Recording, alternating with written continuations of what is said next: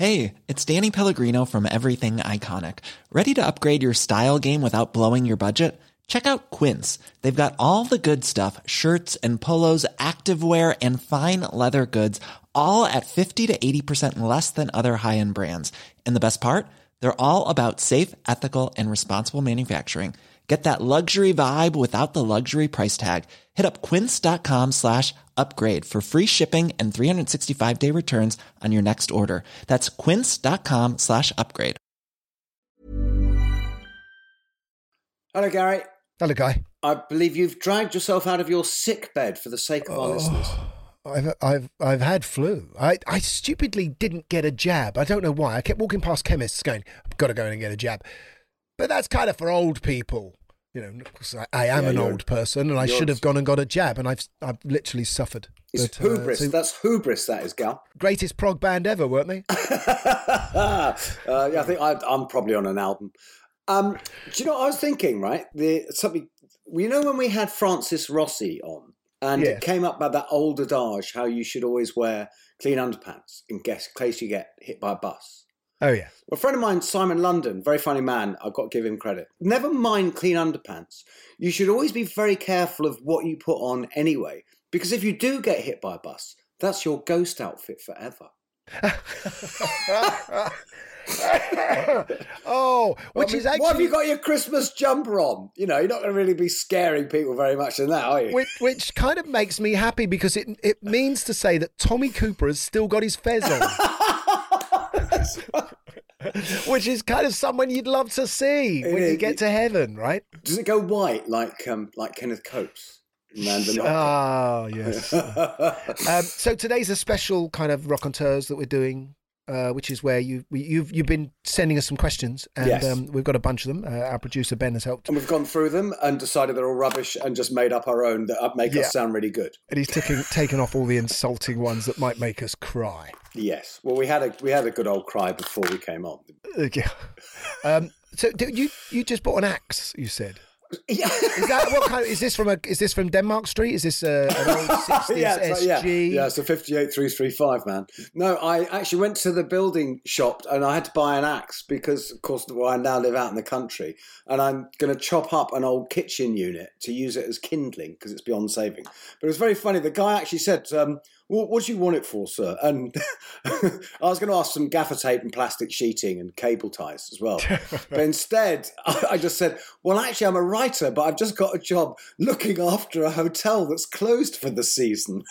Ah, yes. of course. I'm sure of most of our listeners will get that reference. ghostly twins. Um, exactly. So, okay, welcome to the Rockonteurs. Okay, guys, I'm ready. That's a big tune for sure. I actually wrote that originally for Tina Turner. Of course, I had gone and found Joni Mitchell down in Florida and brought her back. I've listened to a few of them and they've been really good, man. I'm sitting in the back of the car coming into London. They're brilliant. Thank you guys for still being around, still making music, still being into it, and doing this podcast. It, it's uh, it's fabulous. Well, I get the feeling that us three should go for a pint. That's what I think. I'm in a band now.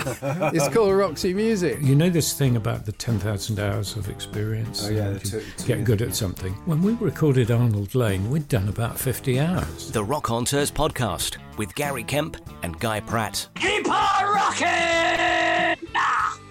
So, well, it's been quite a year for Rockonteurs, hasn't it, Gal? Uh, yes, it has. Who we had on? I haven't even got what who we've had on in front of me. I should be like whisking through this. Yeah, no, it has. We because I tell you why it's been quite a year because um, we've been on tour. We We, were were, away yeah. for 19 weeks, and much of that we did uh, Rockonteurs through. Um, which was quite interesting, wasn't it? Trying to find Wi-Fi in different hotels in. Oh yeah, no, we had a, we had a couple of very exciting. I remember in um, it was Edinburgh or Glasgow, running around a hotel where there was just no functioning Wi-Fi anywhere, and I think you had building going on outside your room, and it was all very scrabbly, last minute stuff. And I ended up in a, I ended up in a boardroom, and then realized was ten minutes in and realized my computer was about to die, and the only mains outlet was on the other side of the room. Had to somehow shift my whole operation whilst you know not interrupting the interview. Talking to Neil Finn, I think we were. I think no, that wasn't Neil. Finn. No, Neil finn was all right. Do you know what is funny though? Is um, I put up a tease about our guest this week on Facebook. Just said, "Oh, super producer incoming," and loads of people were putting, you know, people put up guesses of who they think it's going to be. What was slightly annoying was most of the guesses were people who have been on. it's like, keep up, people. There's only what 110 to listen to. What's wrong with you?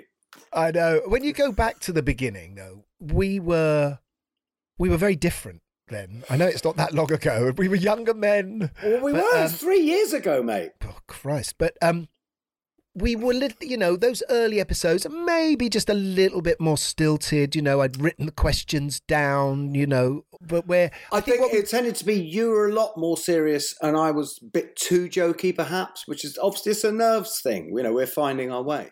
yeah, but and we of course they all started face to face, didn't they? That's right. I mean, it's saying how much of a faff it was. You had to find someone who had that time to be somewhere. You know, and we had to go into a studio. Like going down to Trevor Horn's studio in the middle of he was recording something, wasn't he? And then we, Yeah. we you know, and and I think what changed, what made obviously what made lots of podcasts everywhere what they are was the lockdown, and You were trying to find fact- the word there, weren't you? You were trying. I was trying to find the how- word. how to I didn't 'cause it's say- this our horrific global pandemic. I know that's what I wanted to say, but it was too depressing. I know. Uh, because lockdown made everyone more confessional. So that you, if you go back to the Oh, period when very- we're talking nice to point. different artists during that period, it seems that there was a lot more a willingness to open up, you know, and to say things that were maybe a bit more emotional. What they weren't doing is what they are tending to do now, which is promote goods. Right? That's right. No, you're right. Yeah, as a, you're right. Rather than promoting a new record, they were sitting in a room thinking, "I'm going to die in here." so, so you know there was a sense of and also no one had a record out you know so when they did bring start to all bring records out towards at the end of lockdown i think we we found ourselves you know also doing interviews that were talking about people's new material. Yeah, it's probably why you know as much as i like doing uh, younger artists you know we had Leanne Caress on it was fantastic miles kane was on. The older person definitely has a sense of like i better get this out now while i'm still here. I think there's also a sense of, of of because when you are a younger artist, your whole life is about right now. Who am I right now? What am I doing right now? You know, as opposed to you're not it- it is. I, I think for this sort of chat, people who are in a reflective frame of mind. yeah yeah yeah should we have a look at some questions No, okay um says good night from me Um, wh- where are these questions? Hang on. Ben Jones sent us these questions, and and, and so I have to find. I'm just going to put in a thumb and pull out a, a plum, shall I, as they say. Um, and this is from Frank Jacob. Oh God, it's going to be someone who's got a name I can't pronounce immediately. Frank Y- get Jak- get Siri to say it. Jakubowicz, who's Jakubowicz, who says, "Who do you most wish you had the chance to see perform live, but never did?" I guess is what he's saying. Uh, that's a good point, isn't it? Um, I mean, I, th- I think I sort of saw everyone I've wanted to see. Probably Hendrix. Oh, of course, yeah. Well, so yeah, I mean, not many people actually did see Hendrix in the UK, did they? I mean, he wasn't like permanently touring, was he? I mean, No, probably he did quite a lot, but uh, that's always uh, anyone who was there. Like, you know, Pete Townshend always talks about. It, says it was literally like being in the presence of a shaman. yeah, You know. yeah. I mean, then I suppose then you can start saying Frank Sinatra for me, you know, because I never saw Frank. And then Well, Charlie Parker, exactly. You know, so Parker. But I mean, in reality, the per- I, I, actually, no, you're right. yeah. You're so, someone who we perhaps we should limit it. to Someone we could have seen. Yeah, I mean, for me, it would have been Marc Bolan. I never saw Marc Bolan play. You know, I was young at the time, so it was my one of my first loves. And then, I, as I said before, Slade was the band that I first got into and first saw live. But um, I think I would have liked it. Yeah, I'd love to have seen Mark because I think Mark had that that presence, and and uh, and I guess I am then, if you do want to take one step back, quite envious of those people we've had on who talk about, you know, like um, Peter Asher said about going down to the UFO club and seeing you know, Mark on on his rug, uh, cross-legged, doing his thing, you know, with his corkscrew hair. Yeah. Um, I mean, but this was the great face. But, um, but yeah, never never got to see him. That's but you. This is where that thing of you just being two years older than me. I said this is something that fi- that becomes really interesting, which is meaningless. No, no, no. But it's meaningless now. But in the music, it, it, to do with the music we listened to and saw and everything when we were younger, It does create this, you know, vast crowd. I never saw the Who with Keith Moon. Oh, Yeah. wow. I mean, I, yeah, I saw them three times uh, with Keith. So I saw they did two nights at Hammersmith Odeon, or maybe they were on separate occasions. I can't remember. I went with my brother to all of them because that was the other thing. I, I ended up having to take my brother everywhere, you know, because if, if I was, he- I'd be 15, he'd be 13. So that was always a slight drag for me. So, it, so he gets to see all these these acts quite young. But we, we went to see them at Hammersmith Odeon. And you went And Charlton. Charlton. Charlton, you know, and I'm going to say it again. Cause, you know, Charlton was extraordinary gig. Um, it was quite a disgusting place because I do remember sort of people throwing bags of piss over their heads in plastic bags, you know, sort of because no one Mm. could be bothered to go or couldn't reach the toilets. Because I mean, facilities in those days at an open air show and not like they are Yeah, yeah, yeah. It was Today. a burger van and kind of. and of course, there were no screens as well. So if you were at the back of Charlton, you know, That's they yeah. were all tiny. Yeah, good luck, mate. And it- I, do you know what the worst? rain. I'll tell you the worst is when the last shows they did, when they did Shepperton, you know, for um for the Yeah, kids, Kids are all right. Well, yeah, they put it on Capital Radio uh, that any Who fans get down. So it was the Kilburn Gaumont, in fact, the Kilburn Gaumont, and my mate Anthony, who you met in Brussels, was my school. friend, He he, of course, back then I was just out, and he heard it. And he ran around and he went to everywhere we used to go. He went to Shaw's, the local department shop with a record department. He went to Sundown Records on the Lower Marsh. Uh. he went to everywhere where he thought I might be, and he couldn't find me. So he just went on his own. Oh no, you missed that. I missed it. Yeah. they were amazing live. At Live Aid, you know, Pete said to me, and he knew I was a fan, you know, and he said, "Look, you stick with me. We walk up on the side of the stage when I go up to to, to do Live Aid," and I and I walked with with Pete, and I stood on John's side of the stage as as Oof. Pete walked across. Your poor ears. I swear, I just all it was was bass going through my chest. But I realised what the power chord that Pete was famous for really was. Pete would do the yagadang, of course, but it was all the treble. But the real the thump was the dum that, uh, Yeah, that yeah, John yeah. would play on the bass. But and of course I hadn't played for eight years, but it was with- it was with Kenny, who- who's been one of our guests as well. Exactly. Yeah, a fabulous guest he was too. That's why I would have loved to. The Small Faces, man, would have loved to have seen them in their pomp. Well, I think that's it, isn't it? To be when you say in their pomp, what you really mean is is at that moment when it was crystallizing. Yes. You know? Yeah. So When it was in a- literally being made up.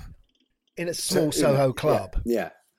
Yeah, like you know, like to see Sid and the Floyd in the UFO would have been ridiculously amazing and unforgettable, as Peter Asher told us it was, and a few other guests we've had on. Yeah. Although I would Um, point out that I went to see Pink Floyd do the wall at Earl's Court, both years, 79 and 80, or 18, 81, whatever it was. And uh, it's still the best thing I've ever seen. Extraordinary piece of theatre. Yeah. Apart from Sweeney Todd by Sondheim, which I saw 13 times. Did you? I did. what is it that makes you want to go and see it again and Yeah, again? I don't know. There was something I don't know. It was so in tune with the sort of punk ethos of the time. It was all Dickensian and and the about the injustice of society. You know, Yeah, but also fantastic tunes, music and lyrics. tunes, mate. Come on. Have you got one you can read out? Mark Jones says, I have listened to every episode and David Coverdale is my standout favourite. Well, that's a big tune for sure. Uh, what are your most memorable moments so far? Um, do, do you know Mick Fleetwood was the Yes. moment when Mick says, and of course it's even sadder now because it, that this can't happen. That he just said he he he he knew and he hoped that one day all the original five members would, you know, that we, but you know, post Peter Green obviously, would walk onto the stage together uh, as Fleetwood Mac. Yeah. And there was a tear in his eye. He started getting Yeah, choked absolutely. up. Yeah. Uh, I was, I was, well, it's not really that, but I remember it probably because it was so recent. But um, when Andrew Loog Oldham dropped that he was at school with Nick Mason, and then there's a bit of me that thinks, how the hell didn't I know that? And then there's the worrying thing of maybe I did know that. But but then you think, where's the conversation where Nick says that? You know, oh, I went to a crammer with Andrew Loog Oldham. It's kind of fascinating, though, isn't it? That, Yeah. That, that in the same room together was the guy who was going to basically invent the Rolling Stones, and the guy who was going to make Dark Side of the Moon. I mean, do you know what? I really liked Roland Orzabal's interview that we did. I do you know. I, don't, I always feel weird saying interviews. They're not really interviews. No, they're do, are they? chats. They're sort of chats, really. Uh, I think there was a moment when you know he was definitely talking about his relationship with his fellow band member Curt. You know, and just Yeah. I think that he got quite emotional about that. So I suppose it's those. It's I think what we have.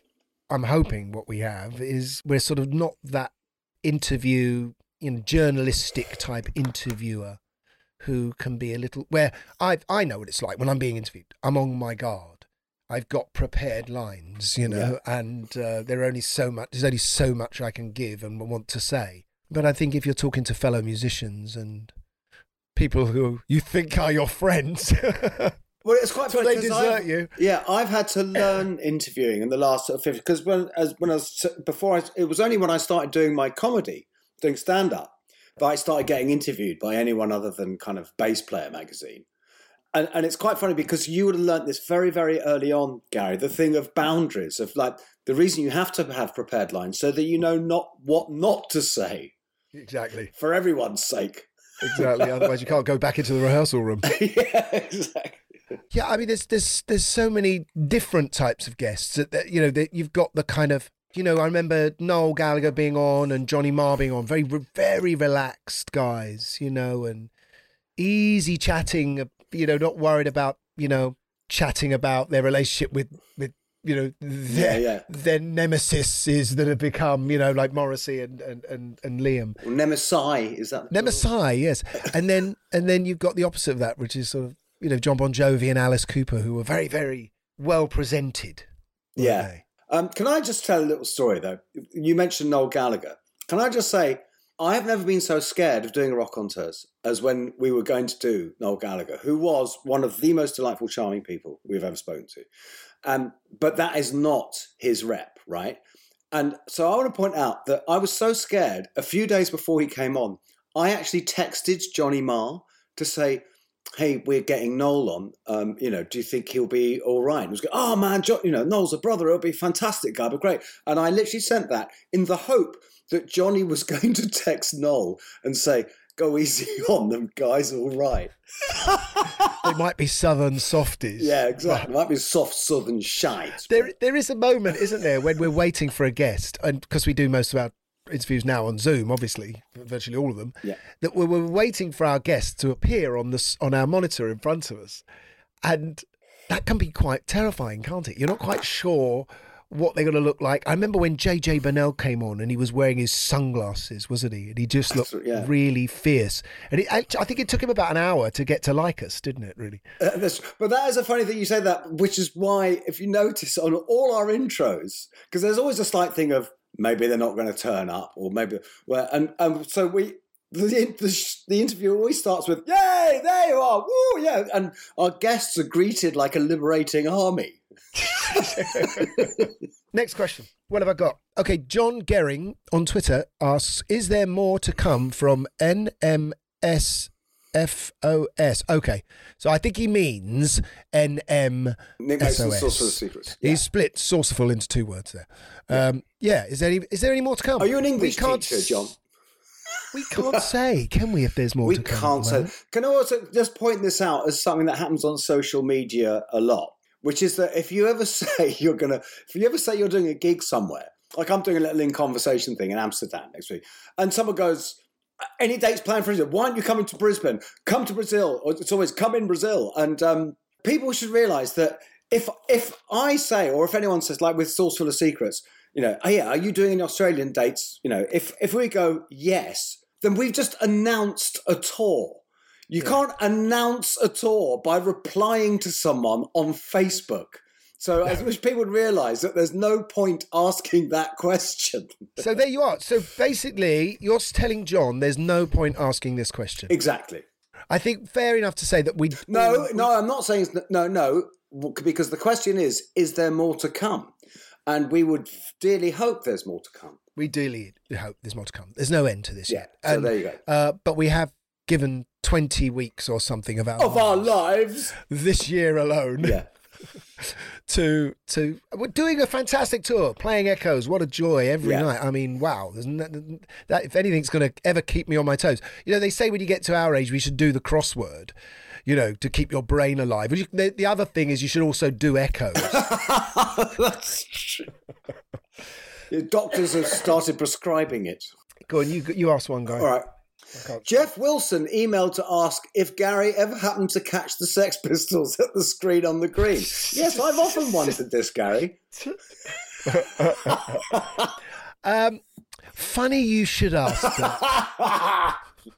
Uh, I did. Am I going to really do this again? I don't want to because I, you know, I did. Yes, of course I did. Change my life. Thanks, Jeff. good. Nice one, Jeff. Top mark, Yeah, Jeff. yeah. It should have been a question of me asking you, really. Yes. Yes. Oh, oh, that, oh, that, no, that would hurt too much. Um, I'll find one now for you. Okay, so so I've got one for you. Uh, Penny, she hasn't put a second name. Penny asks you, guy. Uh, you say you don't actually recall your performance on Like a Prayer. Are there other recordings that you realised you'd overlooked, or frankly realised were more complex than expected uh, when you've revisited them? Um, revisited them. Yeah, there's lots of uh, there's a, actual live performances and recordings. I tend to I don't tend to not really remember. I remember all the stuff around them.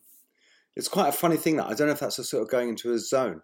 But um, when you say things are more complex when you revisit them, you know, during lockdown as well as doing this, I was doing those lockdown licks, right, where I was showing people how I played bass on various records. And what was brilliant about that was going back to things I hadn't played for 30 years and some and it's like having a conversation with your younger self. And anything past a certain time was just like, oh yes, this guy, I know this guy. But what was really interesting for me was like doing things like Icehouse songs, like the first album I ever worked on. And you're, you're literally having to remember who this person is. I don't know if you get that, Gary, with very early Well, stuff. I- I just that's like um, I had to think about what I was doing, why I did, you know. And there's stuff you think, oh God, I wish I still did that. Yeah, yeah, because you, you change your style, don't you? Yeah. You know, I mean, I'm sure you, you've, you've grown and well, you changed. become a person, don't you? You kind of, you know, and then, I mean, yeah, I mean, Saucers has definitely changed because the majority of what I play the last few years has been kind of, you know, rock music with a pick, and it does change you. Yeah, but but also I suppose when you in those early days when you were recording, you would have been trying to copy someone else, wouldn't you? And so there wasn't you hadn't found who Guy was yet. Yeah, and mean, also, maybe. and it, it's everything's ego driven as well, isn't it? When you're a kid, which is terrible for a bass player.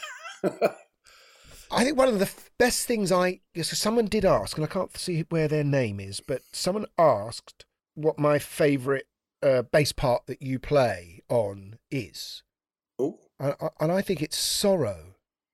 oh, okay, but that's not From- actually my line. That's that is was it not your line? That's No, that- I like it. That's why you like it. It was actually No, David but- on a bass synth. But I like, Pulse I, but I do. It is Pulse one of the Live? Pink Floyd things I do feel very much a sort of ownership of Why is that?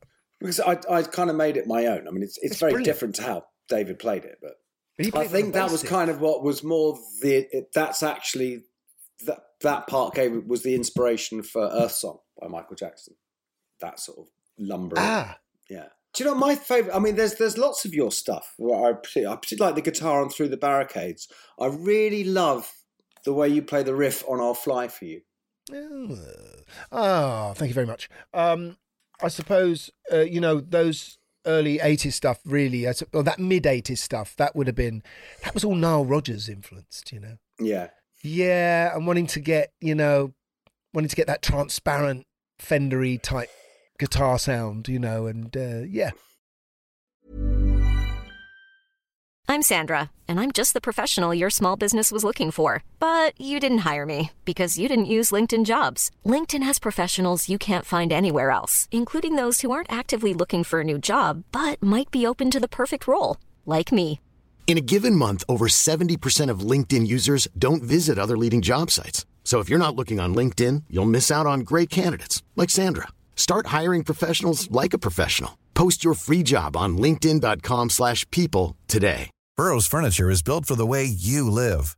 From ensuring easy assembly and disassembly to honoring highly requested new colors for their award-winning seating, they always have their customers in mind. Their modular seating is made out of durable materials to last and grow with you. And with Burrow, you always get fast, free shipping. Get up to 60% off during Burrow's Memorial Day sale at burrow.com slash ACAST. That's burrow.com slash ACAST. burrow.com slash ACAST. Okay, uh, this is from Mark Tibbles, who wants to know who threw the best after show parties. Well, I'm going to tell you something, right? For a start, uh, obviously Pink Floyd threw the best after show parties uh, because they, they were insane. And in fact, there was a time we used to be followed around Europe by Prince Rupert Loewenstein, who, you know, the Stones manager at the time, who was hustling for the Pink Floyd gig. And so he used to throw these parties that no one really knew about. And he'd sort of at Versailles and places without anyone knowing. But I remember in, I was, was it 1986? You played at Wembley Arena, Gary, and I think you played for five nights or three six nights. And you had a party at the Holiday Inn Swiss Cottage every night. And I went to see you. Um, I went to see you at Wembley once, and it was great. But I think I went to the party four nights running. Hang on, are you sure you just didn't stay there Uh, probably. for four nights? Well, I, I only lived around the corner at the time. so, But what about uh, Madonna? Didn't you ever go to a Madonna party? You must have gone to. no, I haven't actually. No, I only um, not an after show party. I, I once got taken into an inner sanctum to meet her before a gig, which I find weird because because the Stones do this as well, don't they? Where you um, Yeah. when you go and see the Stones, if you know someone in the band, when you know we went to see and to meet up with uh, my dear pal Chuck Leavell, and they have a whole pre-show thing. They do, yeah. Because they're just like, yeah, which, and then some people will be around in the hotel after. I don't want to see anyone before a show. I mean, I just, I just don't want to see anyone at all. No, we always well, apart from the band, obviously. Well, yeah, me. well, I haven't got much choice there. But the Stones ones are like it's like a giant sort of uh, uh, sort of bullseye almost. It's like there's the outer circle bit where Charlie. Well, no, you've got Chuck Leavell maybe hovering on the outer circle. Then if you go into, you get invited into the next layer, don't you? You've got Charlie. what are you saying? did What, have. what do you mean on the outer? What are you? What are you saying here? But because it is because No, no. because there's basically you go deeper and deeper. You get you get a, you, you, until you've got like a there's Mick. You and then finally there's an inside room and it's Keith playing pool, isn't it? You know, like- I like his whole dressing room bit was called Camp X-Ray, wasn't it? no one ever gets to Keith though, do they? You, you you'll always. I did have a look in his little dressing room, and he had a shrine with Jerry Lee Lewis and sort of George Jerry Lewis, Jerry Lee Lewis, and sort of candles and incense and everything. It's weird. Amazing. I've told this story before because uh, when John Taylor was on, I think, but uh, um, about talking about parties. And I remember we were all um, we were doing a TV show or a gig or something in Ibiza, and it was a special event thing, and Duran were playing on it too. I think it's something had something to do with the It was the Barcelona Olympics. Olympics. It was. I remember because my uh, girlfriend at the time went out to it. I didn't. She did. And we arrived and we were told, oh, there's a party at Roman Polanski's house, which of course we all went to. And we went, went, um, and uh, we're at this party and, and, and Steve Dagger, who managed Spandau Ballet, had, had got a call. A butler came and said, there's a call for you, Mr. Mr. Dagger. Mr. Dagger, there's a call for Mr. Dagger. So Steve ends up finding this telephone and um, it's uh, the local airport An air traffic control have had a message from a from a private plane that's coming in to land carrying Duran Duran and it says Duran Duran wants to know if you're going out. They'd actually bothered air traffic control Ibiza. Oh, course we said, well, we are out. We gave them the address and they turned up. Yeah, and you made sure you'd left by the time they got there, obviously. Of course. It was Um, rubbish. I should know. Do you know? what I think that probably the best after show party I've ever been to. I, uh, I managed to. Went, I went to a wall one one night. That was pretty mad. I was caught, but was when the Who did their star-studded performance of Tommy at the Universal Amphitheatre in LA in 1989, and the party afterwards was a full old 1950s British fun fair.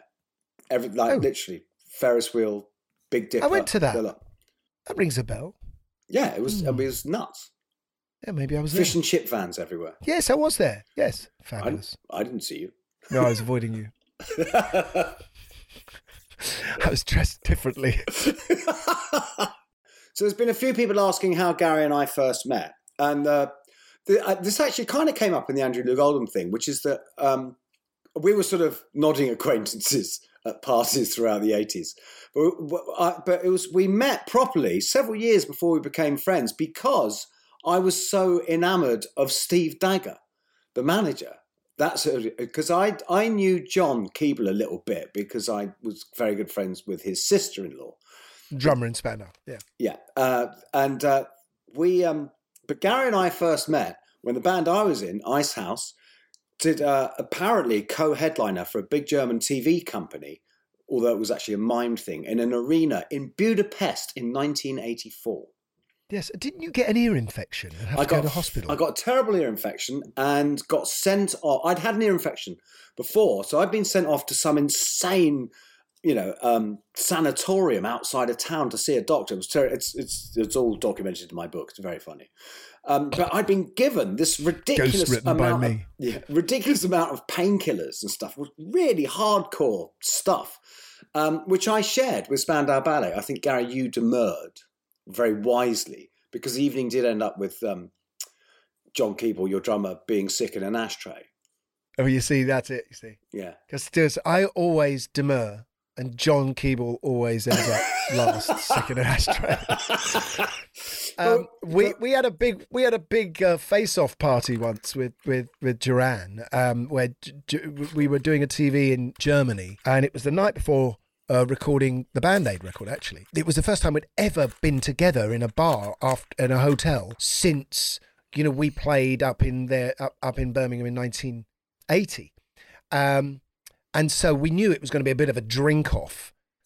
And, and, and what was really upsetting was that John Keeble got so overexcited, he came too soon and he got stretchered off before the Twiglets even arrived. you know, I mean, once you'd lost your star player, you, that's you know, right, yeah. I knew it was all over. I think it ended up with Martin and John Taylor in one or the other's hotel room.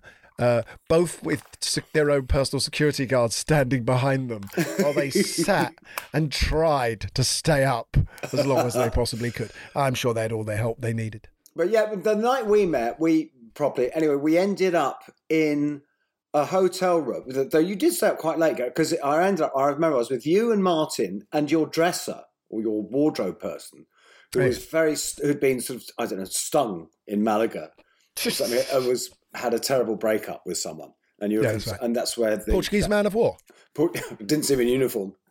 Um, and uh, so that, but we became friends um, when Steve Dagger asked when, when Gary was going to do his first solo album, and Steve Dagger asked me to help and put a band together for you. And um, Ah, yeah. and the irony of all that being was that, we, and it was brilliant. You had all these great songs, you had a great little band, and, and went and demoed them all, and then you went to make the album, and I went off on tour with Pink Floyd. So I ended up playing on one song on your album. You did, but I remember that rehearsal. We had a rehearsal at Nomis Studios, which was everyone everyone rehearsed at Nomis Studios in those days. And I remember the band being set up, and who walked in? Oh, Pete.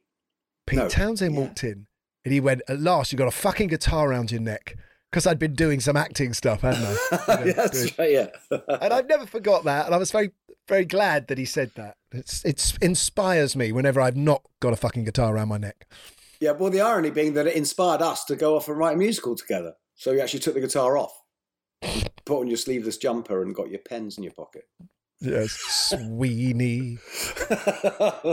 right. Beth Wilson asks We watched The Bodyguard again last night, which is 30 years old this year. Hmm. Was Sy Spector as fun to play as it seems, and why does the film still hold its own three decades later? Well, I suppose it's a really good film. You know, I mean, it's got, uh, you know, it's a thriller, and it's. I mean, is it dated now? I don't know. I haven't watched it for for so long. Um, Everything's fantastic, dated. Everything's dated. fantastic vocal performance from Whitney Yeah. and an acting performance from Whitney. I mean, I remember being in Miami when she shot. a I was sitting in the ballroom in the Fontainebleau Hotel, and she is about to, as the character, sing uh, one of the, one of the songs at, at a show, and the the backing track began, and she sang "I Will Always Love You." And I, I mean, the talk about you know the goosebumps experience and all of that. What a moment! And you just thought, well, that's that's it now. This film is a is a hit.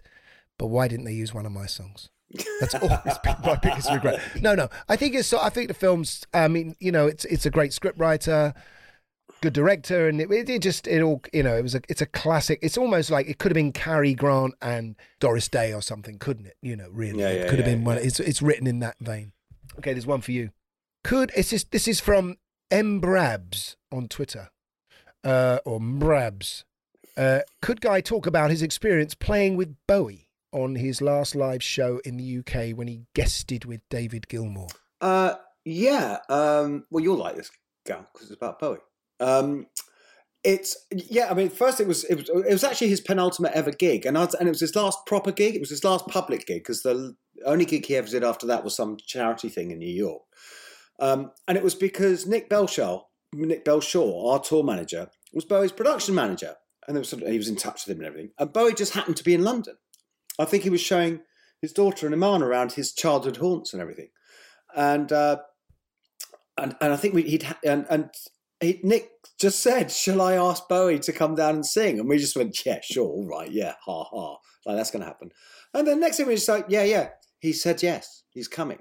And so it's like, oh, so that's why we decided to do Arnold Layne, and um, and then comfortably numb. What was amazing was when he sang Arnold Layne. What was so lovely about that was that he knew that song inside, outside, upside down. It's like he'd been singing it every night for his whole life. You know, that's how much he loved Sid. Um, comfortably numb. I don't think he really knew at all. But he just and but David said, no, no, we've got to have him doing the verses.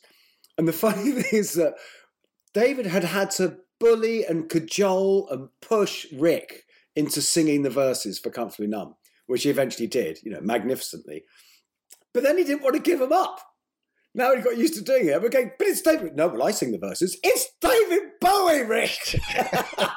and so, and in the end, so th- th- there's some great photos of David, Rick, and, and um, Bowie re- rehearsing together. Oh, yeah, like, I've- I've Rick- yeah, and uh, so it, it was just you know magnificent when he uh, came. Of course, the, the funny, what being my favourite story about it is that I have a picture from 1983 when I was on tour with Icehouse, and Bowie came to see it because we were about to support Bowie, and he came to see us, and and I got ended up with Bowie and his band grabbing hold of me and saying, "You need to be in this." When he was getting papped, so I've got a picture of me and Bowie, and I'm standing there pointing at myself with this ridiculous "Who me?" expression. And we did all these sort of team pictures after sound check uh, with all the guests, with Robert Wyatt and David Crosby and Bowie. You know, everyone happened to be there on the day. And I was writing my book at the time, so I uh, afterwards I pulled Bowie aside and just said, "David, look, I hope you don't mind, but I'd kind of like to recreate a picture you and I had taken back in 1983." He went, "All right." So stood next to him, Brian Rasic, the photographer, goes to take the picture, and I pulled the same expression I'd had back in 1983, and Bowie went, "I remember that picture." I said, "No, you don't." He went, "Yeah, Icehouse, Germany, 1983." What? That is amazing. And he said, "I was wearing this scarf." Oh my god, that's so. I rushed home, find the pic, took out the picture, and uh, complete bollocks. He wasn't wearing a scarf at all. He's such a joker. Yeah, but he Well, did, did- remember. He did remember the picture. But and he was also the one thing I will say because the last time I played at the Albert Hall with David, we actually had Benedict Cumberbatch come up and do comfortably. I saw Numb. that. Yeah, I was there.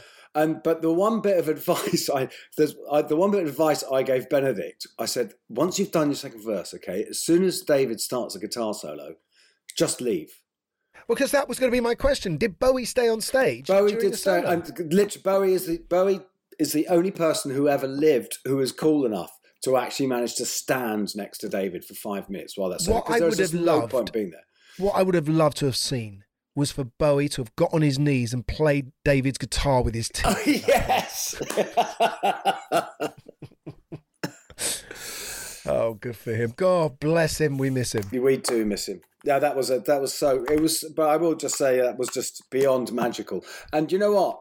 And it also actually made me rethink Arnold Layne because um, I'd never really thought about the line "two to know." Two to know, two to know, and it's which is of course means the protagonist, Sid character, has perhaps done something similar himself. And Yeah. when Bowie sang it, he held up two fingers that looked like a peace sign, meaning, you know, when, whenever he sang two to know. And, so, and on the Saucerful of Secrets tour, I've actually worked out a way of playing the bass where I can have open strings on the two moments. So I copy Bowie and hold up my hands. Yeah, yeah, yeah, yeah. when he does the two to know. I'm not looking at you at that point. No, I'm the, the audience never mic. pick up on it, but I'm going to keep I- doing it. But I think it's worth saying because well, I mean I've said this before. In fact, I've said everything before. Um, Christ have you. Yes. but um, there wouldn't have been Bowie and Ziggy if it hadn't been for Sid. No, you know that not. look, that that particular London elfin, you know, rather louche kind of character that that Sid was, that Bowie wanted to be and became. You know, and and obviously told us that when he did see Emily play on the Pinups album. Yeah. that- But also that whole thing uh, uh, of of an English way of singing that wasn't Anthony Newley. Yeah, absolutely. You know, so I think there was there was you know, I think that must have been a wonderful well it was a wonderful moment watching Bowie do that song on stage because it was you know, he's always been very open about about his influences. I think the I think Pinups is one of the great great albums. You know, but but you look at it now and you say, wow, some strange choices that must have been for a young person like me to I never even heard of most of those bands that he was covering at that time. Well, also things like when he revealed, you know, you you didn't realize what an absolute proto rock record "Can't Explain" was until Bowie did it and showed you what it was. That's that's all the questions we've got time for. Yes, but uh, there is this final thought from someone that was, you know, what has Rockonteurs taught us? What do we think of doing this show? Because when Uh, we first started out, it was just a, an excuse to have, a, you know, me and you hang out and chat with a Yeah, with someone Uh, that we we liked. But uh, one does feel a slight mantle of responsibility now because it has become no. Who was there? Was someone you know? Someone put up a thing on Twitter the other day uh, saying saying you should listen to Rockonteurs because it is literally the oral history of rock music. I think it's a bit like you know, when a world in the World at War documentary series, you know, where they were Yes. interviewing all the old soldiers, you know, talking about the past, and I couldn't imagine a place that existed quite as incredible as as as the period that was Europe in World War Two. And in a way, a lot of our listeners think, you know, we're even us, you know, because we're young, you know, Yeah. compared to to the, the to the gods.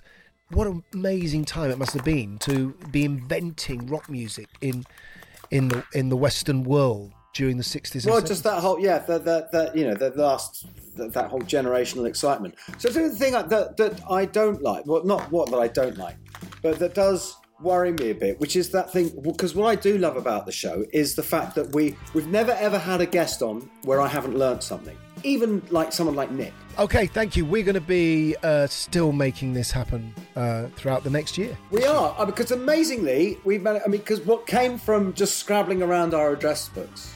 So, so we've got always eternally grateful, by the way, to those first few people who said yes to us, who had no idea what they were letting themselves in for, and um, and you know, we're luckily we're big enough names to give us a, a leg up to keep going. Yeah, um, I think we'd also, you know, we're, we're toying with the idea of doing this live, aren't we? At some point, We're, trying to get it love out to do this live. So you know, that's a that's a thought we're putting out there into the ether. Um, and it's hopefully it's just onwards and upwards for us and all of us. Good night from me. And good night from them.